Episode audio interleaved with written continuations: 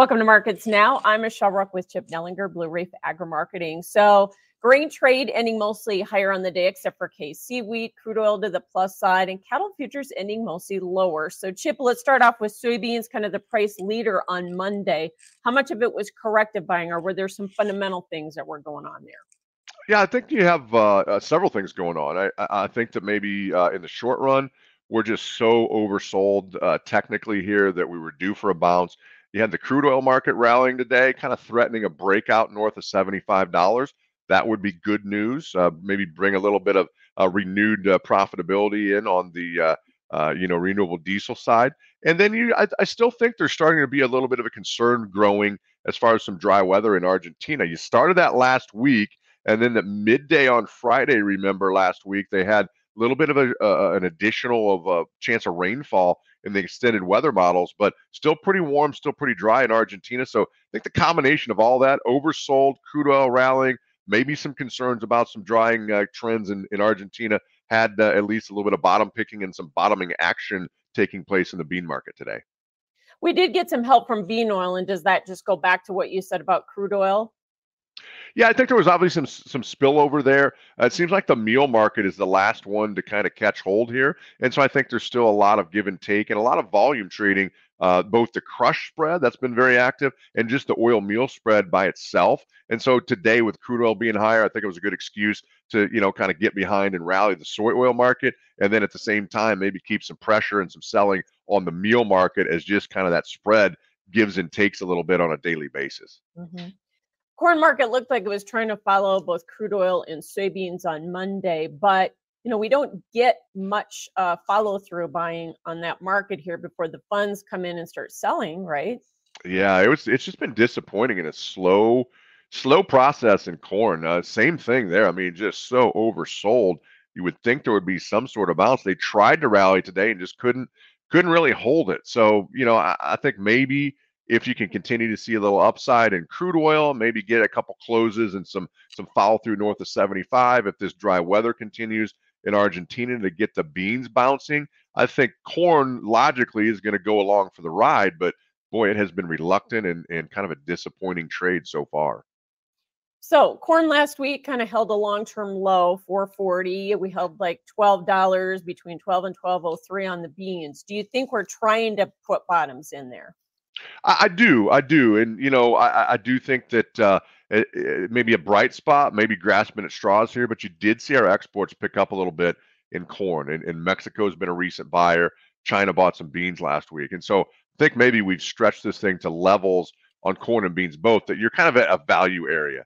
Uh, and, and, that maybe users are kind of stepping in and doing some uh, some buying on this break here. The commercials have uh, a pretty rare long position built up in corn as well. They don't take net longs very often in history. And so with that big fund position that they're short in corn and the commercials being long, it's set up for a short covering bounce. We just need the right spark and, and something to kind of uh, give here to, to cause that bounce to happen. But to me, it does appear and feels like we're trying to put some longer term lows in here. Yeah. And what about last week? We had new contract lows in Kansas City and Minneapolis, kind of scored reversals out of those areas, just like we did in corn. So, are we bottoming those markets as well here? Well, I think so. I think that, you know, maybe the good news is we, you know, are well off our recent uh, highs, obviously, but so far it hasn't been as ugly as the previous lows or has has gotten as low as those previous lows. So, yeah, I get a lot of spread activity going on between the different classes, as you mentioned but I do think that uh, corn, uh, you know, and wheat are going to be a little bit uh, give and take here. If mm-hmm. wheat can bottom, I think that'll help corn out as well. But I think the jury's still out, but it's at least to see good to see some stability in in the Chicago wheat market at least today. Yeah, they seem to be all kind of tied at the hip between corn and uh, wheat, and some better demand would help all of them, wouldn't it? Ah, for sure, for sure. And again, sometimes it's you know, it just takes a while. You know, the the drop, you want it to happen overnight. We've had a, you know, brutal drop off the highs here the last couple of months, but sometimes it yeah. just takes a little while to get that demand stimulated. Let's hope that last week that we saw, you know, some of those better numbers, especially in corn, uh, maybe follow through and see a better performance this week as well. Mm. Cattle market ended mostly lower, although we ended off of our session lows. A little disappointing after a neutral cattle on feed report. We didn't get um, you know, maybe a little bit better reaction. Yeah, you know, but we'd had a nice run into it. So, uh, you know, I think there's some give and take on this recent weather we've had too. Some of the the the kill numbers have been way low. I think that's helped support the box beef. Uh, but there's always a hangover to that, right? And and so you know maybe the fear here is that once this weather clears, it looks like we got some better conditions coming to the end of the week. That maybe the backlog's going to hit, and we're going to see some bigger numbers, maybe drag mm-hmm. the cash back a little bit. So I think it's just a little give and take with some of the weather that we've had.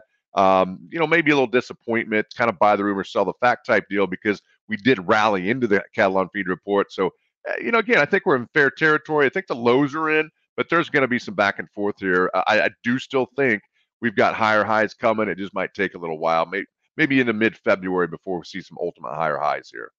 Yeah, and the lack of cash trade probably did not help.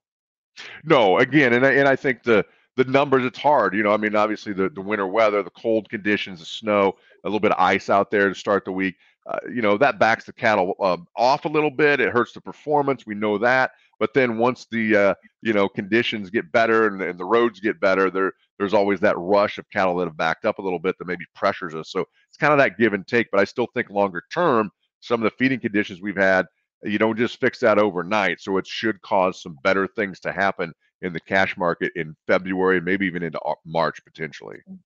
So we had the push in crude oil today um, with some, I guess I would say, Black Sea war premium being kind of put into the market there. But if we get the market closing above 75, what does that open us up to technically? Yeah, we've been really going sideways uh, in a big sloppy range here, 10 $12 range. We're going sideways. If you look at a chart, we've kind of been building a, a little bit of a triangle formation. Uh, and these moves can come come fast, right? I mean, if I think if you get some closes for sure above 75 and a half, 76 bucks, you could maybe add eight to ten dollars on in a hurry and maybe shock people. Uh, but I, I, don't think we're out of the woods yet because every other time in the last two and a half months we've been up at these levels, it gets sold aggressively. So, you know, again, I, I think you got to wait and see, but we're on the verge of a technical breakout. The 200 day moving averages are right above uh, where we're at uh, currently here today, too. And so I, I think we're really right on that cusp. If you can see some trade above 76, I think you maybe open the door up uh, at least to 80, maybe higher. Uh, and that could come fast, but uh, we got to prove ourselves first. We haven't been able to do that very often in the last couple of months in the crude oil market. Yeah, no doubt. All right. Thanks for joining us, Chip Nellinger, Blue Reef Agri Marketing. That's Markets Now.